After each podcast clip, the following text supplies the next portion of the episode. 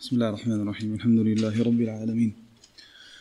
والصلاة والسلام على نبينا محمد وعلى آله وصحبه أجمعين. عليه الصلاة والسلام. وبأسانيدكم أحسن الله إليكم إلى الإمام أبي عيسى محمد بن عيسى بن سورة الترمذي رحمه الله تعالى. قال باب في قتل الحيات. قال حدثنا قتيبة قال حدثنا الليث عن ابن شهاب عن سالم بن عبد الله عن أبيه قال قال رسول الله صلى الله عليه وسلم أقتلوا الحيات وأقتلوا ذا الطفيتين والأبتر فإنهما يلتمسان البصر ويسقطان الحبل. قال وفي الباب عن ابن مسعود وعائشة وأبي هريرة وسهل بن سعد. قال وهذا حديث حسن صحيح. وقد روي عن ابن عمر عن أبي لبابة أن النبي صلى الله عليه وسلم نهى بعد ذلك عن قتل جنان البيوت وهي العوامر. ويروى عن ابن عمر عن زيد بن الخطاب أيضا وقال عبد الله بن المبارك إنما يكره من قتل الحيات الحية التي تكون دقيقة كأنها فضة أو قال قصبة. ولا تلتوي في مشيتها. قال حدثنا هناد قال حدثنا عبدة عن عبيد الله بن عمر عن صيفي عن أبي سعيد الخدري رضي الله عنه قال قال رسول الله صلى الله عليه وسلم إن لبيوتكم عمارا فحرجوا عليهن ثلاثا. فإن بدا لكم بعد ذلك منهن شيء فاقتلوه. قال هكذا روى عبيد الله بن عمر هذا الحديث عن صيفي عن أبي سعيد الخدري رضي الله عنه. وروى مالك بن أنس هذا الحديث عن صيفي عن أبي السائب مولى هشام بن زهرة عن أبي سعيد عن النبي صلى الله عليه وسلم. وفي الحديث قصة قال حدثنا بذلك الأنصاري قال حدثنا معن قال حدثنا مالك. وهذا أصح من حديث عبيد الله بن عمر. وروى محمد بن عجلان عن صيفي نحو رواية مالك. قال حدثنا هناد قال حدثنا ابن أبي زائدة قال حدثنا ابن أبي ليلى عن ثابت البناني عن عبد الرحمن بن أبي ليلى قال قال أبو ليلى قال رسول الله صلى الله عليه وسلم إذا ظهرت الحية في المسكن فقولوا لها إنا نسألك بعهد نوح وبعهد سليمان بن داود ألا تؤذينا فإن عادت فاقتلوها. قال هذا حديث حسن غريب لا نعرفه من حديث ثابت البناني إلا من هذا الوجه من حديث ابن أبي ليلى. قال باب ما جاء في قتل الكلاب. قال حدثنا أحمد بن منيع قال حدثنا هشيم قال أخبرنا منصور بن زاذان ويونس عن الحسن. عن عبد الله بن مغفل قال قال رسول الله صلى الله عليه وسلم لولا أن الكلاب أمة من الأمم لأمرت بقتلها كلها فاقتلوا منها كل أسود بهيم. وفي الباب عن ابن عمر وجابر وأبي رافع وأبي أيوب وحديث عبد الله بن مغفل حديث حسن صحيح. ويروى في بعض الحديث أن الكلب الأسود البهيم شيطان والكلب الأسود البهيم الذي لا يكون فيه شيء من البياض. وقد كره بعض أهل العلم صيد الكلب الأسود البهيم.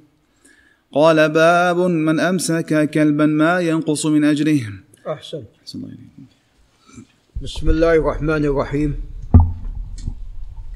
وبه نستعين نحمده عز وجل ونثني عليه الخير كله ونصلي ونسلم على نبينا محمد وعلى آله وأصحابه والتابعين لهم بإحسان إلى يوم الدين.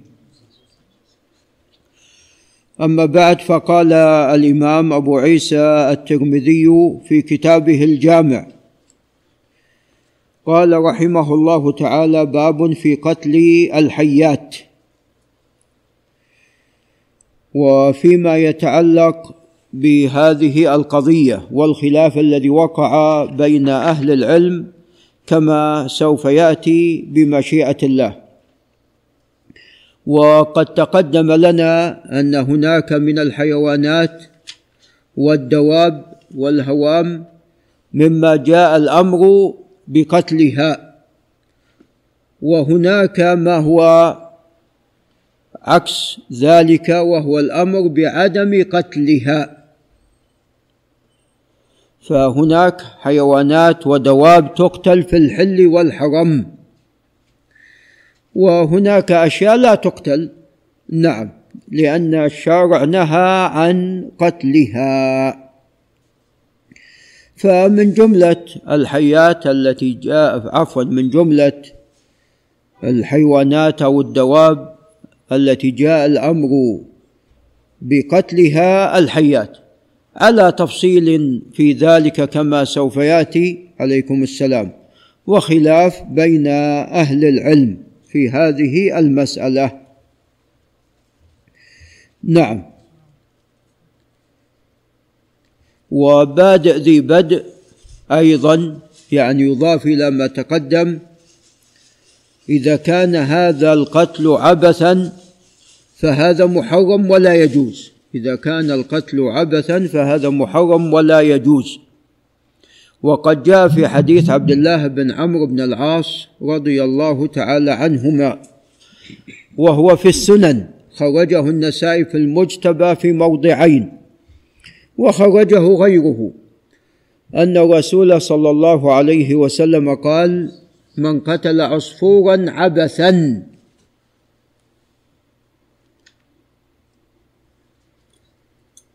نعم. عج إلى الله في يوم القيامة أن هذا قتلني عبثا. نعم. أو كما جاء في هذا الحديث وهذا في الحقيقة جاء من حديث عبد الله بن عمرو بن العاص وجاء أيضا من غيره هذا اللفظ الذي ذكرته جاء من أكثر من حديث. ولعل نخرج الحديث الآن. فلا يجوز للإنسان أن يقتل نعم طارق أخرجه. لا يجوز للإنسان أن يقتل عصفورا عبثا. والعبث جاء تفسيره في نفس الحديث. هو أن يقطع رأسه ويرميه أن يقطع رأسه ويرمي هذا العصفور. فلا يأكله ولا يستفيد منه. نعم. فهذا محرم ولا يجوز. إذا عندنا أشياء من الحيوان جاء الأمر بقتلها وذلك لخبثها فتقتل في الحل والحرم. وعندنا عكس ذلك ما جاء النهي عن قتله وعندنا أيضا أمر ثالث وهو أنه لا يجوز القتل عبثا إلا إذا كان الإنسان بيستفيد من هذا الشيء الذي اصطاده كالعصفور نعم. نعم طلعنا حديث عبد الله بن عمرو. هذا حديث عمرو بن الشريد وهذا إسناده صالح. نعم. إي نعم حتى أيضا خرج النسائي حديث عبد الله بن عمرو. في باب باب في موضع منها أحدهما إباحة قتل العصفور. إباحة أكل العصفور عفوا. نعم. اي نعم. من قتل من قتل عصفورا بغير حقه. نعم كمل.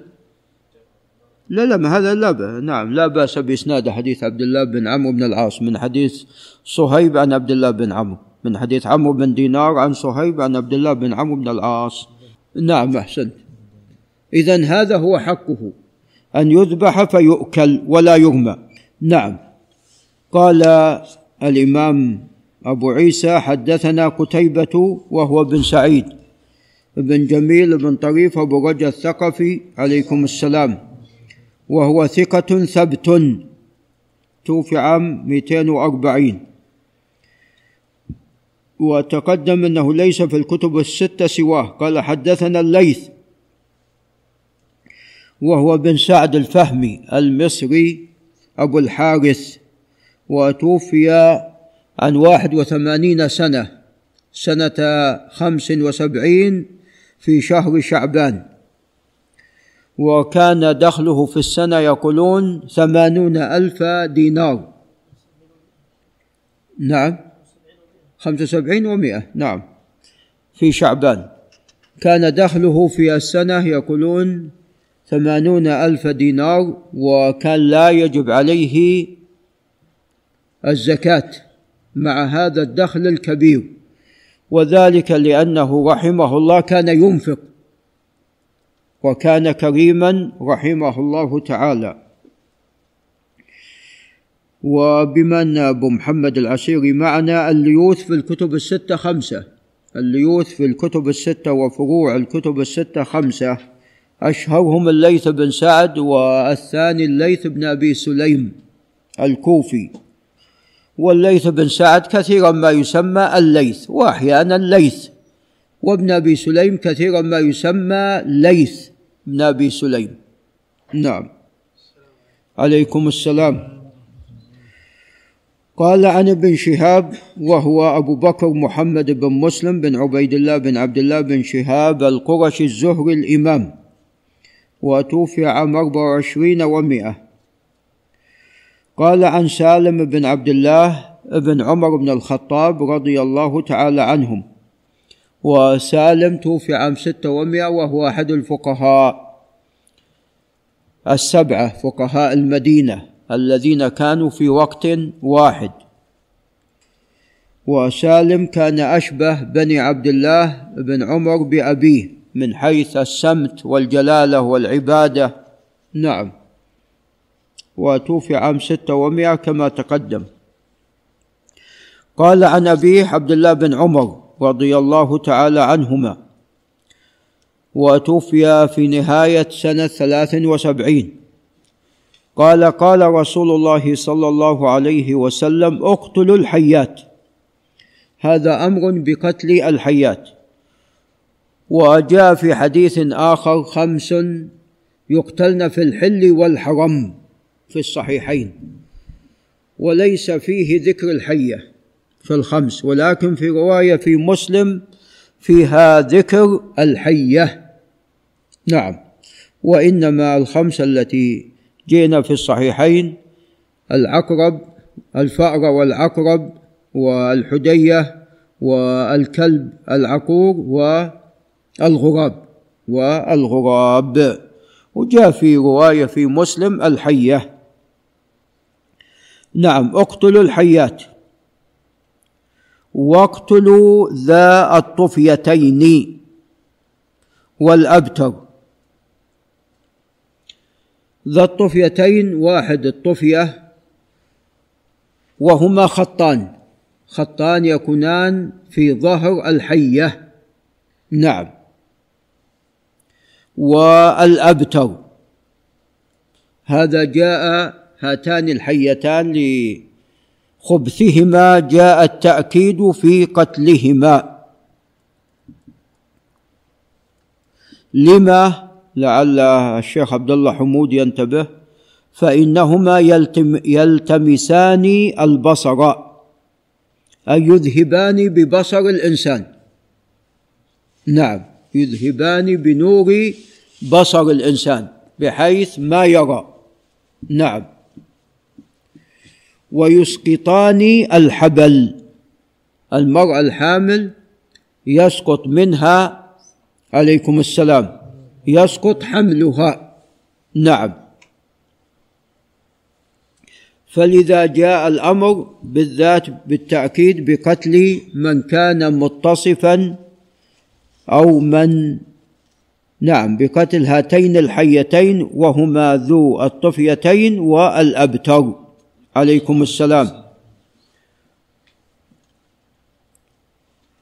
قال وفي الباب عن ابن مسعود وعائشة وأبي هريرة وسهل ابن سعد رضي الله تعالى عنهم جميعا.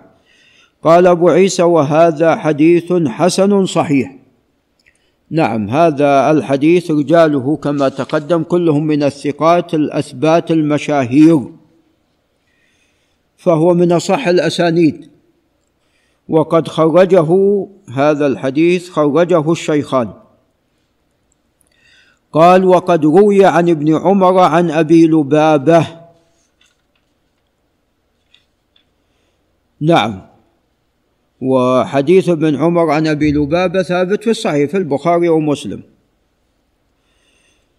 عن أبي لبابة أن النبي صلى الله عليه وسلم طبعا أبو لبابة قيل اسمه بشير. وقيل بشير بالتصغير. وقيل يسير بالسين المهملة. وقيل اسمه رفاعة. وقيل أن اسم كنيته. وأن رفاعة وبشير أخوان لابي لبابة. وهو أنصاري من الأوس أحد النقباء رضي الله تعالى عنه. وقد اختلف في شهوده بدرا. نعم. روى ابن عمر أبو لبابة رأى ابن عمر يلاحق حية لكي يقتلها. فقال له أبو لبابة أن النبي صلى الله عليه وسلم نهى بعد عن ذلك أو نهى بعد ذلك نهى بعد ذلك عن قتل جنان البيوت. وهي أيضا نوع من الحيات. وقد ذكر الحافظ بن حجر أن ابن خالويه ذكر سبعين اسم أو نحو ذلك للحية. نعم الأفعى والثعبان والحية والجنان وغير ذلك من المسميات. وبعض أهل العلم يعني فميز بينهما قال الثعبان لا تطلق إلا على الذكر الكبير. نعم وتفاصيل كثيرة. أن النبي صلى الله عليه وسلم نهى بعد ذلك عن قتل جنان البيوت وهي العوامر. فهذا فيه استثناء من الأمر بقتل الحيات. فيستثنى منها ما كان يعيش في البيوت وهي العوامر. العوامر هي لعل الشيخ مصطفى ينتبه هي الجن التي تسكن البيوت. الجن التي تسكن البيوت. نعم فاحيانا الجن يتصور بصورة ماذا؟ بصورة الحية. نعم. وهذا كما جاء في قصة حديث أبي سعيد الخدري التي سوف تأتي بمشيئة الله وهو أن شابا من الأنصار عليكم السلام من الصحابة رضي الله عنهم كان مشاركا في الخندق رضي الله عنه وكان حديث عهد بعرس فكان أحيانا يستأذن ويذهب إلى زوجته ففي مرة من المرات استأذن فقال له عليه الصلاة والسلام خذ سلاحك معك إني أخشى عليك من قريضه نعم فجاء فوجد امرأة عند الباب فأخذته الغيرة فأشار إليها بالرمح قالت تعال ادخل إلى البيت وانظر ما الذي أخرجني. فدخل فوجد حية على الفراش. فانتظمها برمحه. فالتفت عليه فلا يدرى أيهما أسرع موتا الحية أو أو هذا الشاب الأنصاري رضي الله تعالى عنه. حتى قال أبو سعيد يعني قلنا للرسول عليه الصلاة والسلام ادعو الله أن يحييه. نعم خلاص قد توفاه الله سبحانه وتعالى. نعم. فلذا جاء النهي عن قتل عن قتل جنان البيوت. نعم.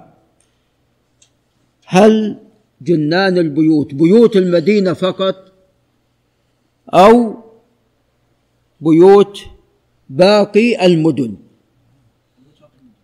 نعم. هذا نعم في خلاف بين أهل العلم. مثلا الإمام مالك يقول هذا في المدينة بيوت المدينة.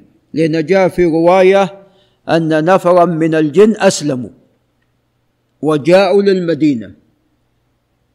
فجاء الأمر قبل القتل بالتحريج عليهن. وذهب غيرهم من أهل العلم إلى أن هذا شامل لبيوت المدينة ولغير ولغير المدينة لجميع المدن. فالتي تعيش في البيوت هذه مستثنات من القتل. لا بد قبل القتل من ماذا؟ من التحريج عليها. لا بد قبل القتل من التحريج عليها. طبعا يستثنى ذو الطفيتين وماذا؟ والأبتر. هذان النوعان مستثنيان. نعم. وذلك لأنهما يذهبان بالبصر ويسقطان الحبل. هذان مستثنيان بالقتل. وأما ما سوى ذلك فإنه ينذر عليكم السلام ويحوج عليه. وهل هذا لعل أبو سليمان ينتبه. هل هذا الإنذار والتحريج عليه؟ طبعا ينذر ويحرج عليه ثلاثا. نعم كما سوف يأتي في حديث أبي سعيد. وهل هذا ثلاثا ثلاث مرات تكرر التحريج ثم إذا رأيت تقتله أو تنتظر ثلاثة أيام.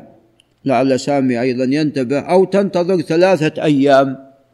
نعم أيضا هذا محل خلاف بين أهل العلم والأقرب والله أعلم إن إن هذا تحرج عليه ثلاثا وتنتظر بعد ذلك ثلاثة أيام. نعم لأن جاء في رواية ثلاثة أيام جاء في بعض الروايات ثلاثة أيام في الصحيح ثلاثة أيام. فتنتظر ثلاثة أيام بعد التحريج ثلاثا. نعم. ثم إذا رؤي بعد ذلك يقتل. نعم. وقد ذكرتنا هذا من قبل في الدعوات والأذكار. بعد أن ذكر كلام أبي عمر بن عبد البر رحمه الله في بحث المسألة وقد أطال. وذكر الخلاف وذكر الخلاف وذكر كلام ابن عبد البر وكلام الطبري أيضا وغير غيرهم من أهل العلم. قلت وأنا أذهب إلى هذا. أي استثناء؟ نعم. أي إن هذا عام ويستثنى من ذلك ذو الطفيتين والأبتر. قلت وأنا أذهب إلى هذا لما جاء في حديث أبي لبابة وما كان في معنى فإنه عام فقد جاء في الصحيحين عام في المدن يعني ليس خاصا في المدينة النبوية بل في كل المدن. فإن رسول الله صلى الله عليه وسلم نهى عن قتل الجنان التي في البيوت والبيوت تشمل ماذا؟ بيوت المدينة وغيرها. وفي رواية نهى عن قتل جنان البيوت وجاء في حديث أبي السائب عن أبي سعيد الخدري قال قال رسول الله صلى الله عليه وسلم الهوام من الجن.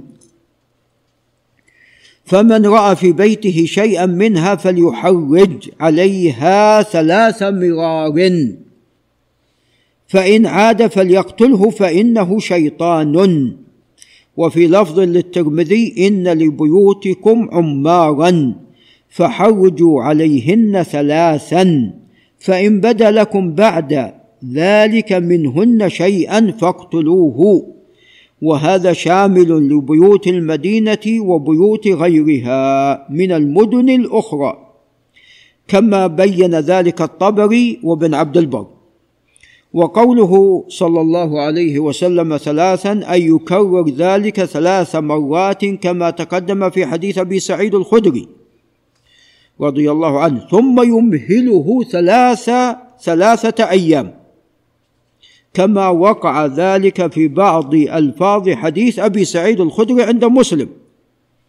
فإن رآه بعد ذلك فإنه يقتله. والله تعالى أعلم. نعم. طبعا ذكر الحافظ بن حجر عن الداودي أن الجن لا يتصور في ذي الطفيتين والأبتر.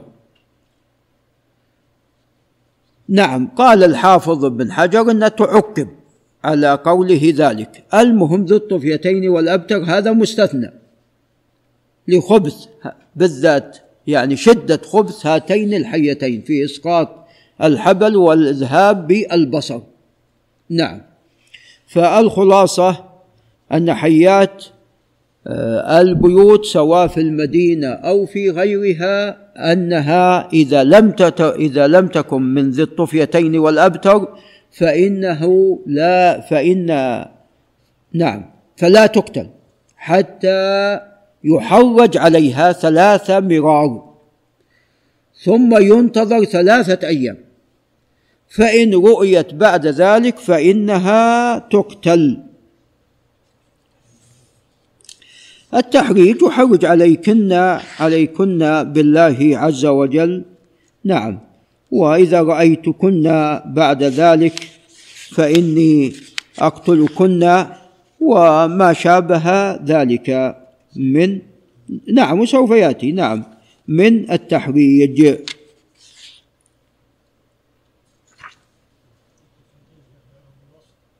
كيف؟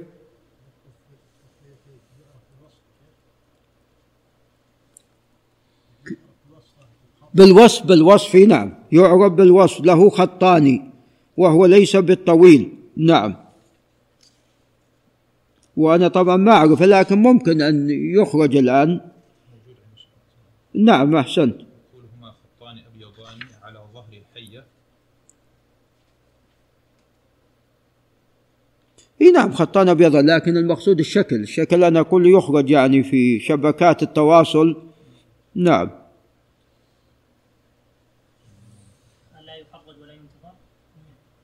إيه هذا هل يعني ها هذان الصنفان مستثنيان. نعم.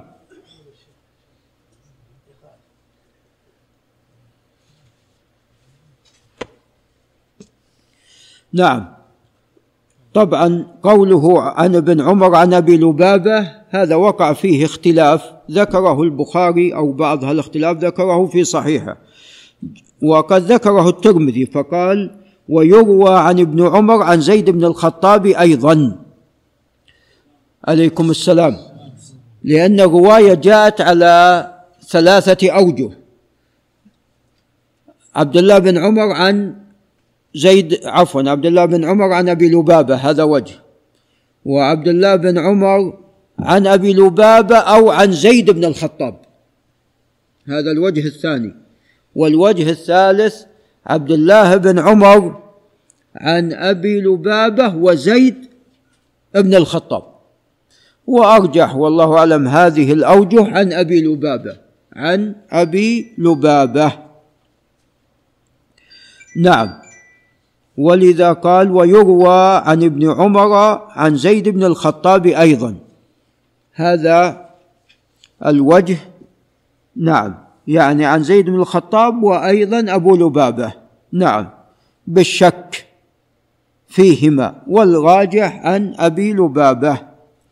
قال وقال عبد الله بن المبارك إنما يكره من قتل الحيات الحية التي تكون دقيقة كأنها فضة ولا تلتوي في مشيتها.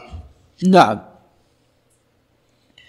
فتقدم أن الحيات يقتل نعم أن الحيات التي في الصحاري هذه تقتل. إذا الخلاصة أن الحياة على تفصيل في ذلك عندنا في البيوت وعندنا في الصحاري التي في الصحاري تقتل بدون انذار والتي في البيوت فإنها تنذر. ثلاث مرات وينتظر ثلاثة أيام بعد الإنذار. ويستثنى من هذا الإنذار ذو الطفيتين والأبتر. هذان يستثنيان فيقتلان. نعم. وهذا ليس خاصا الأرجح والله أعلم في المدينة بل في المدينة وفي غيرها.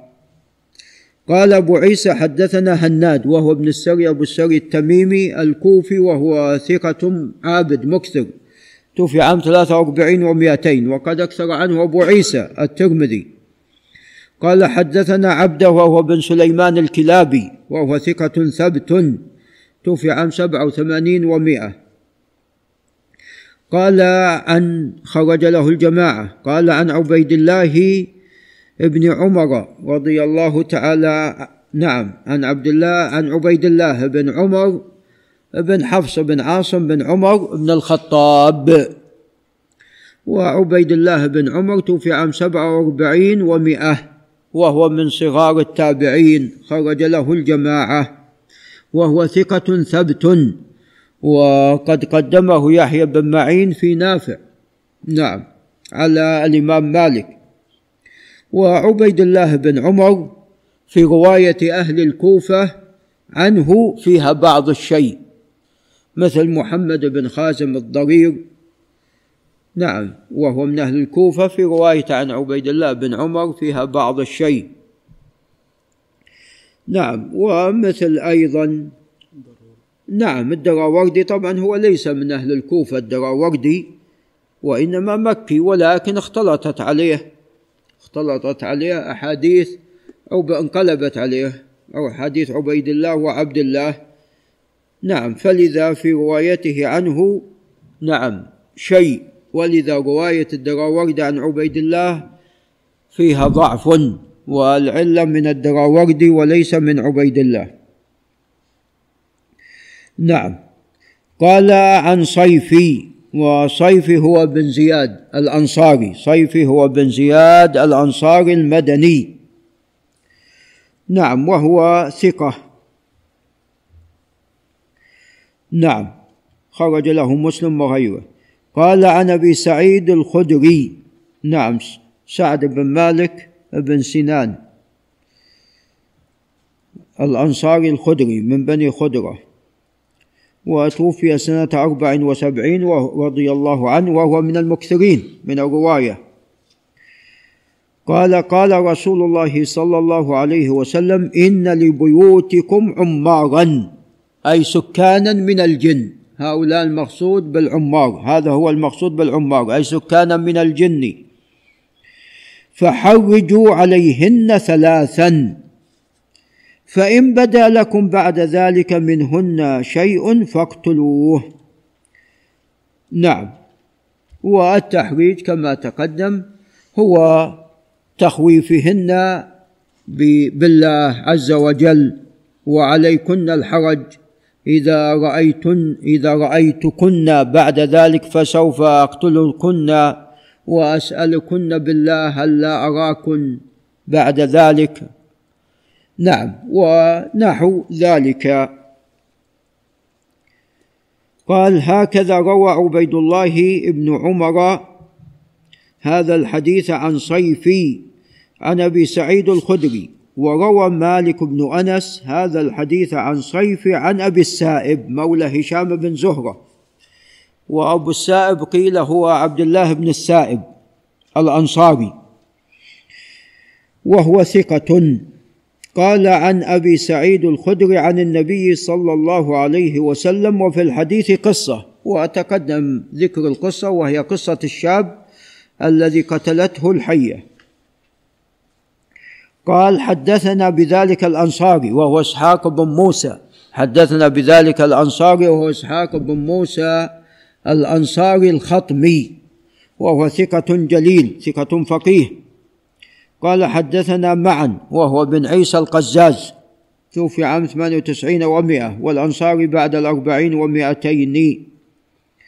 قال حدثنا مالك أي عن صيف عن أبي السائب. قال أبو عيسى وهذا أصح من حديث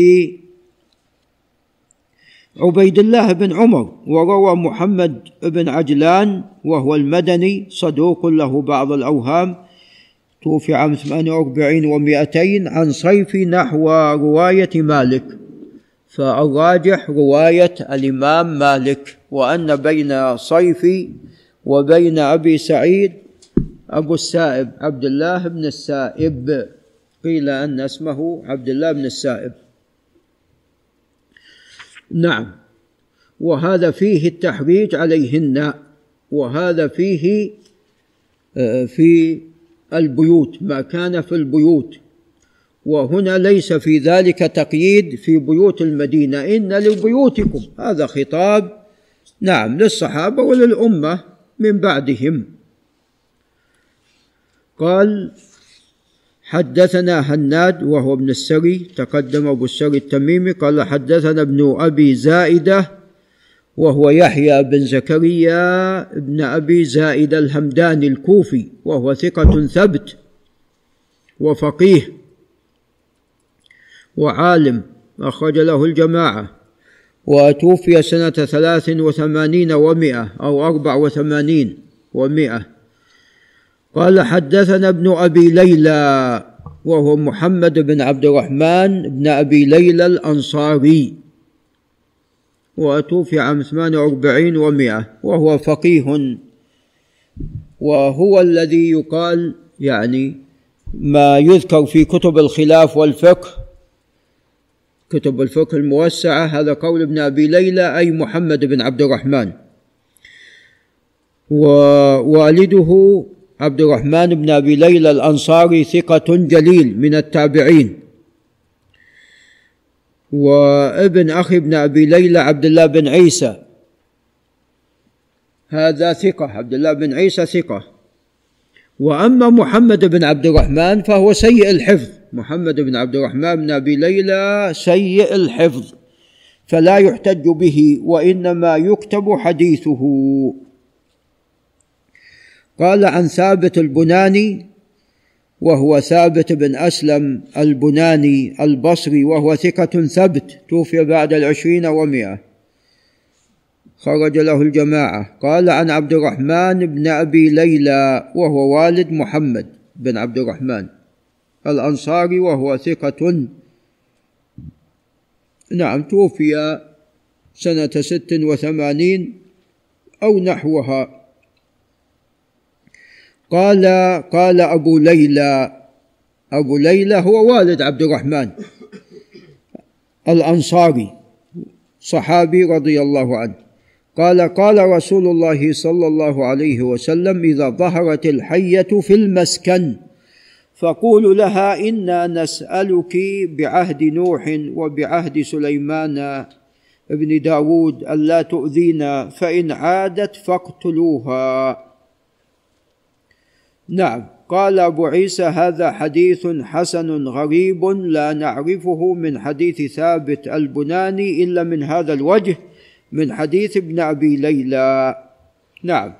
هذا الحديث طبعا إسناده ضعيف. نعم جدا. نقل الترمذي عن البخاري في العلل الكبير أن البخاري ضعفه جدا. وهذا ظاهر كلام أبي عيسى لأنه لم يصححه ولكن ليس تضعيفا شديدا بالنسبة لأبي عيسى. أما البخاري فضعفه تضعيفا شديدا. وأنا أذهب إلى قول البخاري لأن ابن أبي ليلى سيء الحفظ رحمه الله ولأنه أتى بإسناد غريب. نعم. فهذه الغرابة علة أخرى. وقد تكون أشد من علة نفس محمد بن عبد الرحمن. نعم. وأما معنى هذا الخبر فثابت كما تقدم في الحديث السابق. فهذا الخبر خبر ضعيف والأقرب أنه ضعيف جدا كما قال الإمام البخاري لعلتين محمد بن عبد الرحمن ولغرابة إسناد هذا الخبر. ثم قال أبو عيسى باب ما جاء في قتل الكلاب. نعم. تفرد به بارك الله فيك محمد بن عبد الرحمن بن أبي ليلى كما قال أبو عيسى لا نعرفه من حديث ثابت البناني إلا من هذا الوجه ومحمد بن عبد الرحمن ليس من أصحاب ثابت المعروفين بالرواية عنه. نعم أصحاب ثابت كثر نعم. وعلى رأسهم حماد بن سلمة وحماد بن زيد وغيرهم من ثقات البصريين. نعم. فهذا الإسناد لا شك فيه نكارة. هنا غرابة المقصود بها والله أعلم النكارة. فهذا الخبر عليكم السلام. هذا الخبر لا يصح. وأنا أذهب إلى قول البخاري أنه ضعيف جدا. قال باب ما جاء في قتل الكلاب. نعم. الكلاب سوف يأتينا اولا لا يجوز تربيتها إلا ما استثناه الشارع من كلب الصيد أو كلب الزرع أو كلب الح... نعم. أي نعم الحراسة. نعم. فهذا مستثنى. وأما ما سوى ذلك فلا يجوز تربية الكلاب. نعم. ثانيا أن الرسول عليه الصلاة والسلام جعل هناك عقوبة لمن ربى كلبا ليس في هذه الأشياء وهو نقصان أجره. وهذا فيه تشديد في ذلك. وقد يكون والله أعلم هذا لما حصل من تعلق الناس. الناس لهم تعلق بماذا؟ بالكلاب. الناس لهم تعلق بالكلاب قديما وحديثا. نعم. والكلب مشهور بالوفاء. الكلب مشهور بالوفاء. وقد يقدم حياته على حياة ماذا؟ على حياة صاحبه. نعم والقصة مشهورة. عندما جاء شخص بيشرب من الحليب أو اللبن وأخذ يصيح الكلب يعوي يعوي يعوي فقال اطلقوه. فجاء وشرب من هذا فسقط ميتا لأن حية جاءت وألقت السم في هذا الإناء. نعم ولذا الكلب يعني عندما يهاجم الذئب الغنم الكلب ماذا يفعل؟ يدافع يدافع حتى لو الذئاب ماذا؟ قتلت هذا الكلب. نعم يدافع ولا يترك. نعم الكلاب ولا يترك عفوا الذئاب تأخذ من الغنم. نعم فالناس لهم تعلق في الكلاب وخاصة في وقتنا هذا.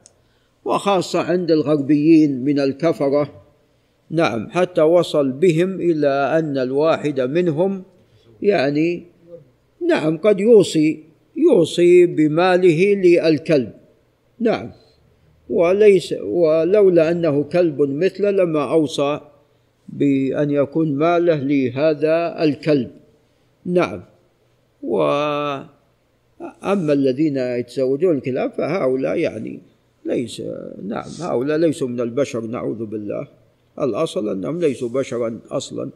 نعم. ثم نهى الشارع جاء الأمر بقتل الكلاب ثم نهى الشارع عن قتلهن إلا ماذا؟ الأسود البهيم. نعم هو الذي جاء الاستثناء. شيخ لك كلب الزرع. نعم. لأن أنا في حراسة وهالقصيد وكلب الزرع. أيضا ليحرس الزرع. إي يحرس الزرع. من أن يأتي ناس من اللصوص ويأخذون. نعم ما في هذا الزرع من ثمار. نعم.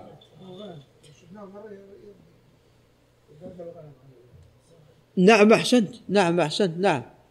نعم فهو نعم يحمي هذا الزرع سواء كان من الأغنام ولا من غيرها. نعم أو من الناس الذين يأخذون. نعم. وقد حدثنا أحد الأخوة جاب له كلب بس لف به على المزرعة. لف به بس على المزرعة. قال كاد يعني أن يهلك أحد أولاد الجيران عندما جاء للمزرعة نعم. بس لف به بس لف به على المزرعة يعني يبين له أن هذا هذا الحمى. نعم. فجاء أولاد جيرانهم في المزرعة الأخرى أو كذا يعني بغى كاد أن نعم نعم يعضه أو نعم يفعل به شيئا كبيرا نعم. فهذه النعم الكلاب تحرس نعم هذا الزرع سواء كان من الإنسان أو من الحيوان. نعم أحسن تدرب تدرب نعم يدربونها على نعم ذلك. ففي المخدرات وكذا هذا نعم هذا داخل في يعني يلحق بالاستثناءات التي جاءت يلحق بالاستثناءات التي جاءت. نعم وأما إطعام هذه الكلاب اطعامها المخدرات أو كذا فهذا لا يجوز هذا لا يجوز. نعم. قال حدثنا أحمد بن بن منيع وهو البغوي. من الحفاظ ثقة حافظ توفي عام 44 و200 وله مسند. قال حدثنا هشيم هو بن بشير الواسطي وهو أيضا ثقة حافظ توفي عام 83 و100 قال أخبرنا منصور بن زاذان وهو الثقفي أبو المغيرة وهو أيضا ثقة ثبت واسطي. توفي عام 29 و100 قال ويونس وهو بن عبيد العبدي أبو عبيد البصري. وهو أيضا ثقة ثبت توفي سنة تسعة وثلاثين ومائة. قال عن الحسن وهو ابن أبي الحسن البصري الإمام سيد من سادات التابعين توفي عام عشرة ومائة. قال عن عبد الله بن مغفل رضي الله تعالى عنه. وكان عبد الله بن مغفل رضي الله عنه نزل البصرة. ولذا هذا الحديث مخرجه بصري من رواية الحسن. قال قال رسول الله صلى الله عليه وسلم لولا أن الكلاب أمة من الأمم. فالكلاب أمة من الأمم. إن هم إلا أمم أمثالكم. فالكلاب والطيور والباقي الحيوانات هذه كل جنس منها أمة من الأمم. فلولا هذا المانع قال لأمرت بقتلها كلها. ولكن الذي منعه عليه الصلاة والسلام هو ذلك وهو بقاء هذه الأمة. نعم. فالله عز وجل خلق هذه الحيوانات لتبقى. نعم ولذا أمر نوح أن يأخذ من كل زوجين اثنين. نعم. حتى تبقى ولا تهلك هذه الحيوانات. والآن تعلمون يعني أحيانا الصيد الجائر كما يقال يعني أحيانا قد يؤدي إلى القضاء على ماذا؟ نعم القضاء على هذا الحيوان. نعم فكل حيوان كل أمة نعم لا يجوز إبادتها. نعم. قال لولا أن الكلاب أمة من الأمم لأمرت بقتلها كلها. ثم استثنى عليه الصلاة والسلام. عليكم السلام. لعلك تجي منا بارك يا شيخ عبد الله تعال منه قال لولا أن الكلاب أمة من الأمم لأمرت بقتلها كلها فاقتلوا منها كل أسود بهيم. هذا المستثنى. وجاء بأن الأسود البهيم شيطان. والأسود البهيم يعني الخالص. فهذا لأنه شيطان فإنه يقتل. فالشيطان يتصور بصورة هذا الكلب. نعم وطبعا هذا الحديث على ظاهره. وبعض أهل العلم تأول ذلك فقال النووي رحمه الله سمي شيطانا لكونه أعقر الكلاب وأخبثها وأقلها نفعا. وهذا طبعا فيه تأويل. نعم هو شيطان. يعني ليس لأن تشيطن لا لأنه ماذا؟ لأنه شيطان. نعم. وقد ذكر بعض أهل العلم أن رجلا من أهل العلم كان كفيف البصر فأخبرته زوجته أنها رأت في البيت قطة رأت في البيت قطة سوداء تصفق. كيف قطة تصفق؟ فجن هذا تصور ويصفق يريد ماذا؟ إخافة إخافة أهل البيت. فأخبرت زوجها كان كفيفا فقام وقرأ بسورة البقرة وقسمها على يومين قسمين في كل يوم قسم. فبعد أن انتهى من قراءتها وجدت هذه القطة ماذا؟ ميتة. وجدت وجدت هذه القطة ميتة. نعم. فالقرآن العظيم نعم كله خير. كلام الله جل وعلا. نعم. اذا هذا الأسود البهيم مستثنى. نعم هو الذي يقتل. نعم. قال وفي الباب عن ابن عمر وجابر وأبي رافع وأبي أيوب الأنصاري رضي الله تعالى عنهم جميعا. قال وحديث عبد الله بن مغفل حديث حسن صحيح. نعم وهذا الحديث رجاله كلهم ثقات مشاهير حفاظ. نعم والحسن قد سمع من عبد الله بن مغفل والحسن قد روى أيضا عن عبد الله بن مغفل كما في مسلم. نعم الأمر بغسل الإناء من ولوغ الكلب كم؟ ثمان اي ثمان مرات. سبع بالماء وواحدة الثامنة بالتراب. قال والثامنة عفروه بالتراب. نعم. فهذا مخرج نعم في صحيح الإمام مسلم. فعبد الله فالحسن قد سمع من عبد الله بن مغفل. ولذا تحمل الاحاديث التي يرويها عنه على الصحة. قال ويروى في بعض الحديث أن الكلب الأسود البهيم شيطان. وهذا نعم جاء في صحيح مسلم. من حديث عائشة ومن حديث أبي ذر. والأسود البهيم يقطع ماذا؟ نعم. نعم. جاء نعم. هذا يقطع صلاة الإنسان. نعم. هذه نعم. ثلاث المرأة والكلب والكلب الأسود وماذا؟ والحمار. نعم هذه تقطع الصلاة والصواب أن الحديث على ظاهره. نعم. قال والكلب الأسود البهيم الذي لا يكون فيه شيء من البياض أي الخالص. وقد كره بعض أهل العلم صيد الكلب الأسود البهيم وذلك لكونه شيطان. فلا يصاد به. نعم. ولعله نقف عند هنا. هنا بعض المسائل التي تقدمت لنا فيما سبق ومنها مسألة التفريق طبعا تقدم التفريق ما بين إذا ما أكل الكلب وبين إذا ما أكل البازي.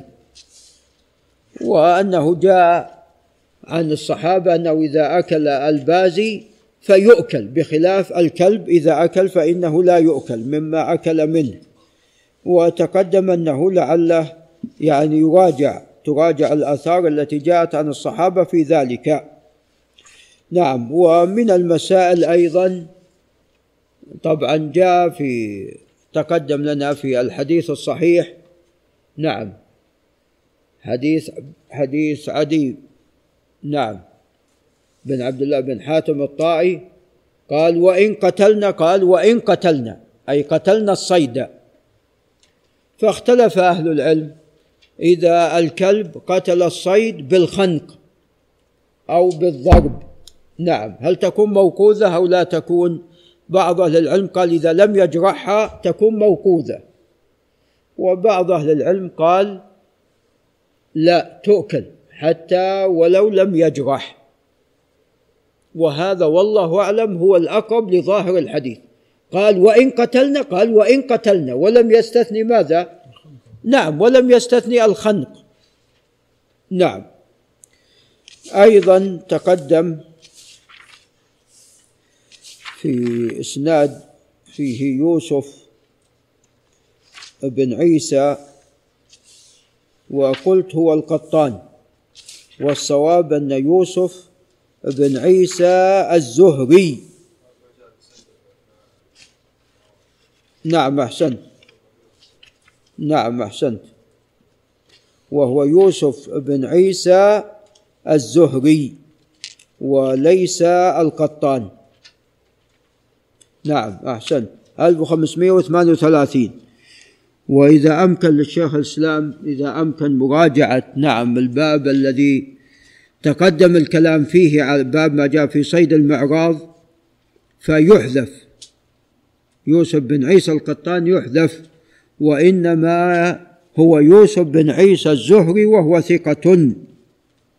نعم وليس القطان. نعم هذا ما أحببت أن ننبه عليه ولعل نقف عند هنا. هذا وبالله تعالى التوفيق.